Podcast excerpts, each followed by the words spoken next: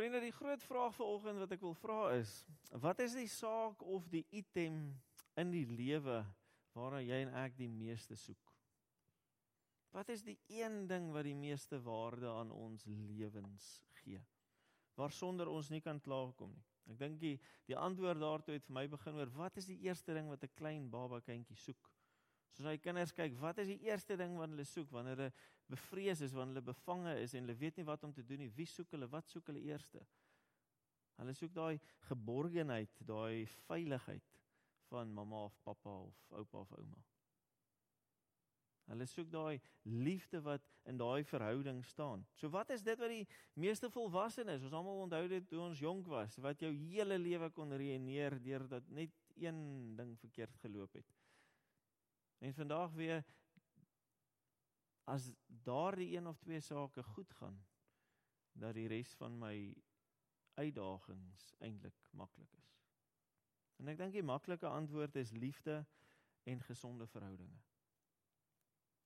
Sonder liefde en gesonde verhoudinge kan 'n mens nie anders en leef nie. Liefde is waarna elke kind en mens smag.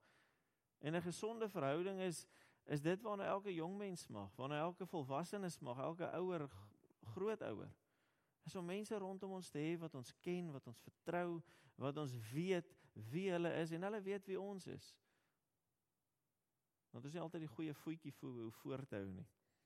Hoeveel keer in ons lewens het ons nie al mense met sakke vol geld gesien wat verskriklik ongelukkig lyk nie. En meeste van die tyd as ons verder gaan kyk dan besef ons die verhoudinge in hulle lewe is nie regtig gevul nie. Het nie regtig daardie impak as wat ons sou verwag het nie. En hoeveel keer het ons nie al mense met min besittings gesien nie? Ons omtrent niks nie. Wat die vriendelikste en wonderlikste mense is wat ons al ontmoet het. En dan besef ons is omdat hulle verhoudinge het in hulle lewens waarvoor hulle regtig omgee en wat 'n impak het op hulle en dit is waarvoor hulle lewe. Want dit maak hulle ryker. Wat sê die Bybel? Die Bybel plaas 'n groot klem op gesonde verhoudinge. Om die waarheid te sê, die Bybel sê dis die mees belangrike saak in die lewe. Hoe weet ek dit? Want in Lukas 22 sê Jesus vir 'n wetgeleerde wat hom vra, "Wat is die grootste gebod? Wat is die belangrikste ding in die lewe?" En hy sê vir hom, "Jy moet die Here jou God lief hê met jou hele hart, met jou hele siel, met jou hele verstand en met al jou krag." Dis die eerste ding. En die tweede ding wat hiermee gelyk staan is jy moet jou naaste lief hê soos jouself. Die twee belangrikste sake in die Bybel, Ou Testament en lief, Nuwe Testament. Dat 'n liefdevolle verhouding met God die eerste ding is en die tweede ding wat net so belangrik is is dat my verhouding met die mense rondom my net so belangrik is. Beide is belangrik. En daarom is dit so hartseer dat ons vandag kyk na die lewe rondom ons, dat daar soveel gebroke verhoudinge is. Huwelike is wat gebroke is, verhoudinge met kinders, verhoudinge met ouers, verhoudinge wat trots in die pad staan tussen my en my broer en my swaar en en almal en niemand is regtig meer kwaad vir mekaar nie want hulle vra eintlik vir die ander een, "Hey, hoe gaan dit met hulle?" Maar hulle sal nie vir mekaar self vra nie. Daarom is dit so hartseer dat mense baie keer vergeet waaroor dit regtig gaan. En dis waar ons teksgedeelte volgende inkom. Ons teksgedeelte gaan vir ons meer hieroor vra want die volgende vraag is as ons weet dit is die belangrikste dinge wat is die riglyne daar rondom vir jou en vir my? En dis wat Kolossense 3 vir ons meer van gee. So ek lees vir ons graag Kolossense 3 vers 1 tot 17 en Rian gaan vir ons hier net die woorde hier opsit. Aangesien julle saam met Christus uit die dood opgewek is moet julle streef na die dinge wat daar bo is waar Christus is waar hy aan die regterhand van God sit rig julle gedagtes op die dinge wat daarbo is, nie op die dinge wat op aarde is nie. Want julle het gesterwe en julle lewe is saam met Christus verborge in God. Wanneer Christus wat julle lewe is by sy wederkoms verskyn, sal julle ook saam met hom verskyn en in sy heerlikheid deel. Daarom moet julle die aardse dinge doodmaak wat nog deel van julle lewe is: onsedelikheid, onreinheid, welis, slegte begeertes, gierigheid wat afgoderry is. Deur sulke dinge kom die straf van God oor die mense wat aan hom ongehoorsaam is. Vroeger het julle ook aan die dinge meegedoen toe julle nog daarin geleef het. Maar nou moet julle al hierdie dinge laat staan: woede, haat, nait en gevloek. Vuil taal moet daar nie uit julle mond uitkom nie en moenie vir mekaar lieg nie. Julle het met die ou sondige mens en sy gewoontes gebreek en leef nou die lewe van die nuwe mens wat al hoe meer vernuwe word na die beeld van sy Skepper en tot die volle kennis van God. Hier is dit nie van belang of iemand Griek of Jood is nie, besny of nie besny, die ander talig, onbeskaaf, slaaf of vry nie. Hier is Christus alles en in almal. Julle is die uitverkore God, volk van God wat hy baie liefhet.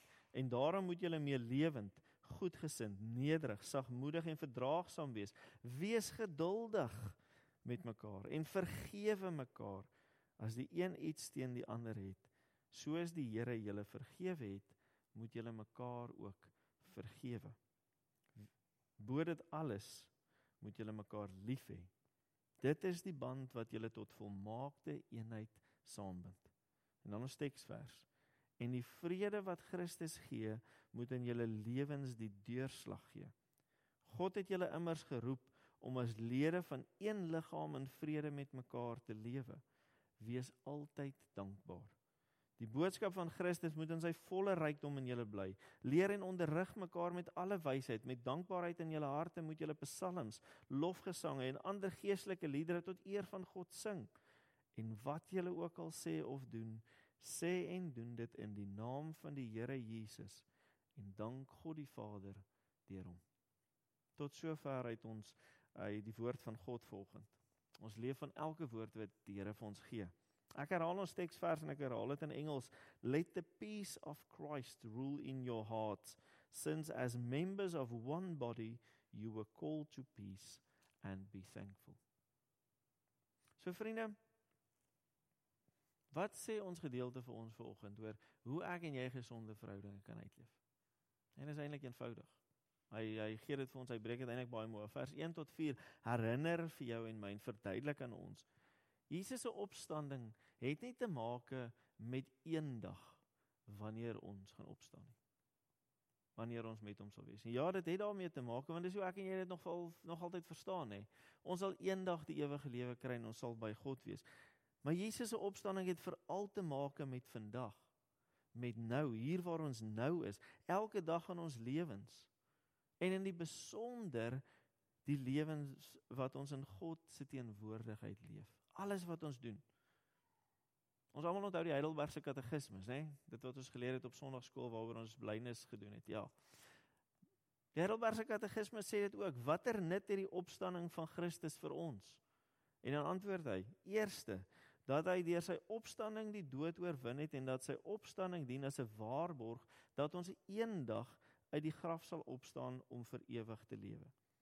Dis dit wat ek en jy normaalweg glo en nog altyd glo. Maar hy sê ook ten tweede is die nut van Christus se opstanding dat ons elke dag opgewek word tot 'n nuwe lewe. Elke dag moet ek en jy die ou lewe afsterf en die nuwe lewe opstaan in. En wat beteken dit? Soos ons eendag sal sterf, fisies sal sterf, die ou sondige lewe sal afsterf en net nuut sal opstaan, so moet ons elke dag daai ou gewoontes, daai ou dinge wat ons terughou, afsterf, agterlos. En ons moet nuut opstaan in Christus en met nuwe oë en nuwe moed die dag tegemoet stap. Die tweede deel vers 5 tot 11 sê vir ons ons moet uitleef wat al reeds gebeur het in Jesus Christus.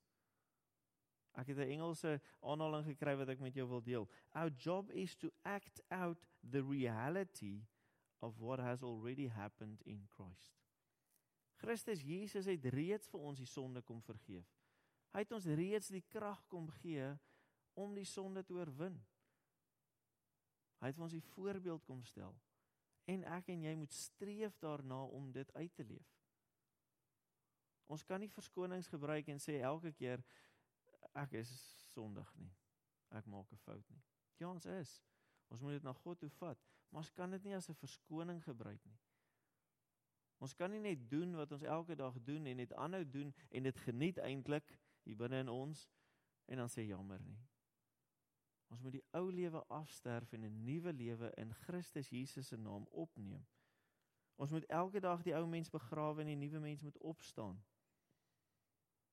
En dis nie net 'n Nuwe Testamentiese tema nie.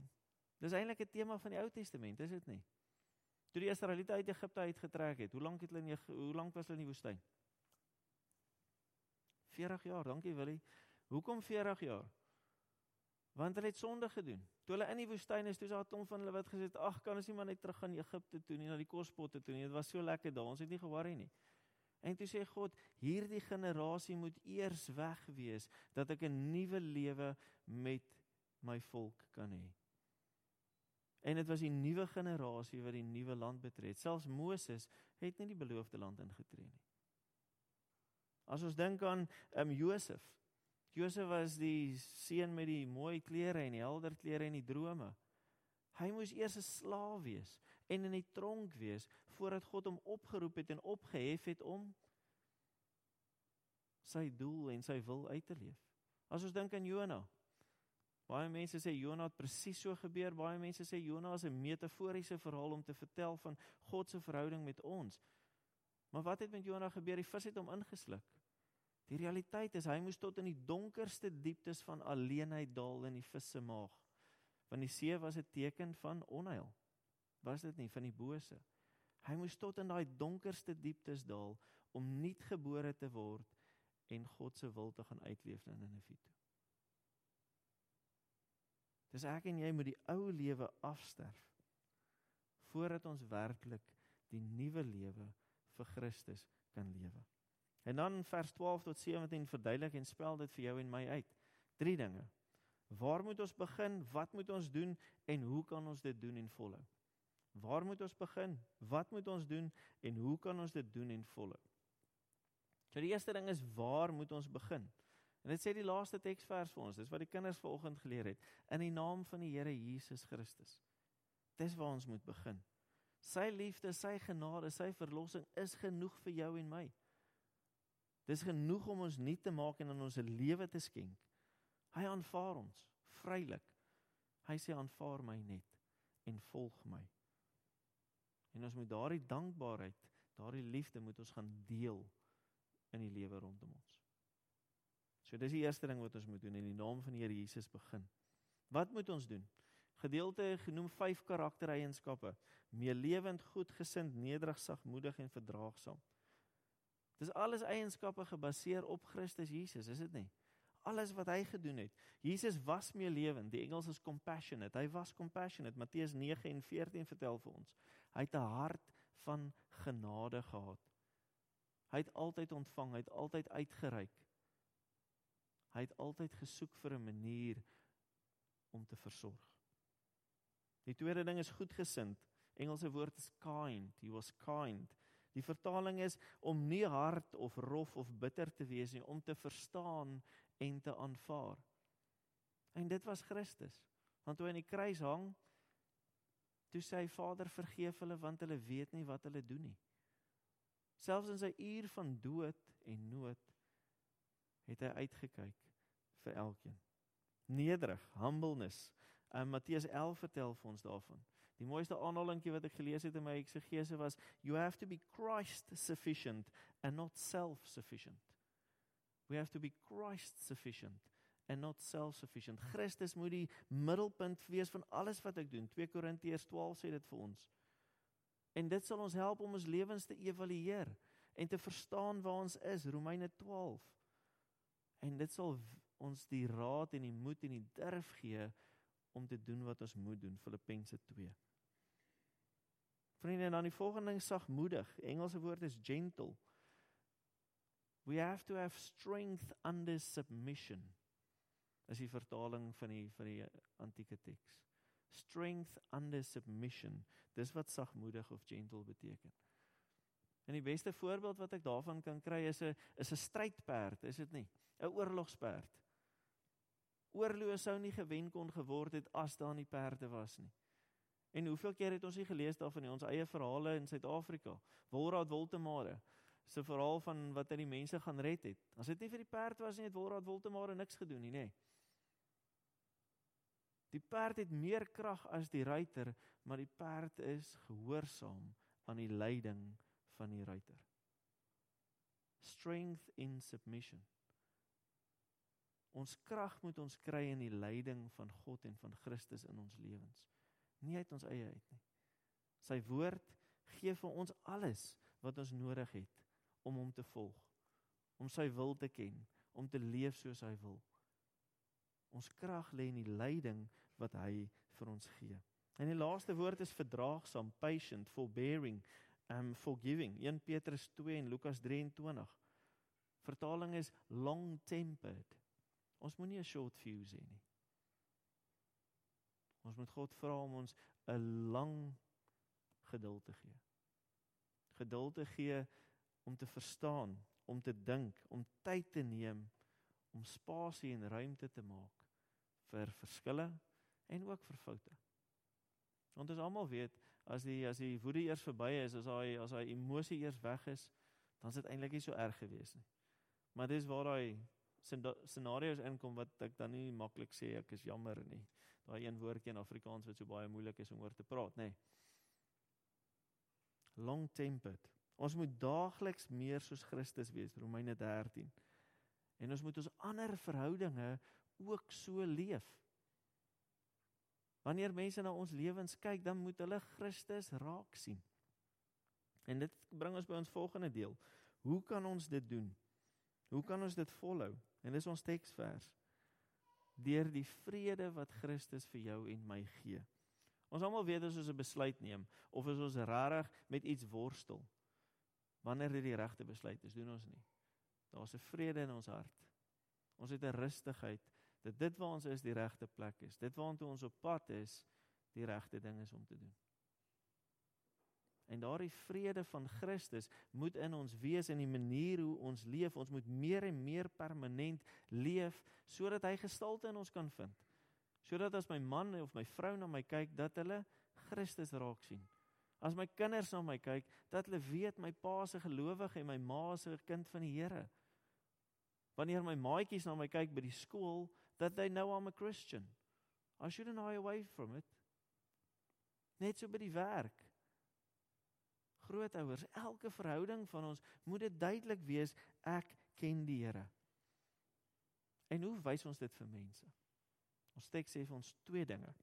Eerste deel is vergewe. Vergewe. Die woordjie vergewe bestaan uit twee dele: vir en geef, né? Nee? So die vir gedeelte gaan ons nou nie noodwendig 'n betekenis aangee nie, maar ek wil julle vra, laat dit julle herinner dat vergewe en vergifnis 'n vermoë is wat nie uit onsself uitkom nie, maar wat van God afkom. Ek vergewe iemand nie omdat ek 'n goeie mens is nie. Nie omdat ek nie fout het of omdat ek onskuldig is nie. Ek vergewe iemand omdat God vir my vra om hulle te vergewe. Dis 'n vermoë wat God aan my toestaan. Um Alexander het gesê to err is human and to forgive is divine. Almal doen sonde. Maar om te vergeef is iets goddeliks wat ons kan doen en aan iemand anders te kan toestaan. En dis nogal iets wat vir my 'n groot verskil kan maak in verhoudinge is as mense weet en ons kinders weet en my man en my vrou weet, daar is vergifnis te vind in my verhouding. Die tweede deel van vergeef is geef, die ou Hollandse woord wat beteken gee. En Hebreërs um, 10 sê dit baie mooi, maar Jesus het die een offer vir sondes gebring en dit vir altyd aan die regterhand van God gesit. Deur die een offer het hy die wat vir God afgesonder word vir altyd volkome vrygemaak en vergeef aan hulle sondes en hulle oortredings sal ek nooit weer dink nie. Maar die son waar die sonde vergewe is, is geen offer daarvoor meer nodig nie. Dit is verby. Ons hoef nie te vrees nie. Ons hoef nie bang te wees, ons hoef nie bekommerd nie. God se vergifnis is vir ons genoeg. En die tweede ding is dat ons teks vir ons sê wat ons kan doen om vir mense te wys dat Christus deel is van ons lewe, is om lief vir mekaar te wees. Ons moet lief wees soos God lief het. En hoe het God lief? Hy het sy seun gestuur as offer, as prys, as vergifnis vir dit wat ons as mensdom verkeerd gedoen het. Dis 'n liefdesgeskenk van God af. Vergifnis is 'n liefdesgeskenk van God af en dis iets wat hy vir ons almal gegee het, onverdienstelik. Dis nie omdat ek goed is of omdat ek 'n groot bankrekening het of omdat ek 'n sekere beroep het nie. Hy gee dit vir my omdat ek hom volg. God gee sy liefde in daad en vergifnis. En daarom is dit nie net iets wat gesê was nie, maar omdat Christus gesterf het aan die kruis. Die offer daarvoor is reeds gebring, soos Hebreërs sê. Dit hoef nie weer gebring te word nie. Die woorde is reeds gespreek. Die daad is reeds gedoen. Ek en jy het 'n lewende verhouding nou met hom. En daarom kan ek en jy vredemakers wees. Daarom kan ek en jy met die vrede van Christus in ons leef. Ons hoef nie daaroor te vrees nie. So vriende, God het ons gekies uit genade uit. Ons het ons gebed vandag begin om te sê dankie dat Christus gekies het om Golgotha toe te gaan. Volgende Sondag gaan ons nagmaal gebruik. As ek reg onthou nee Petra. Ja. Omdat hy ons gekies het. Hy het in liefde gekies om sy seun aan die kruis te laat sterf. Jesus het gekies om sy verlossing vir ons te bring en 'n waarde vir jou en my te gee, nie net vir eendag nie, maar vir elke dag van ons lewens, dat ons die ou mens kan afsterf en die nuwe mens kan laat lewe. En dan het Christus dit nie daar gelos nie. Hy het gekies om sy gees te gee om in jou te woon en te werk. Hy het gekies om daai gees te gee vir die kinders dat hulle soek na hom. Ek en jy staan ver oggend dan in dankbaarheid. En ons moet opnuut na ons lewens kyk uit dankbaarheid. Ons moet op elke oomblik van elkeen van ons verhoudinge gaan dink en sê hoe kan ek Christus meer die sentrum maak van alles.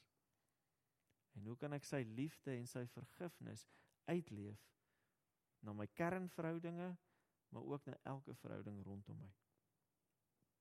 Mag jy en ek Christus se vrede gaan ervaar, maar sy vrede gaan leef. En mag ons in die naam van die Here Jesus Christus daardie vrede tuisbring, nie net in ons eie lewens nie, maar in elkeen se lewens rondom ons. Amen.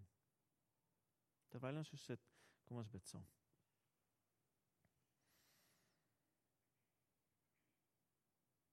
Dankie Here dat U die vredevors is wat ons gekies het.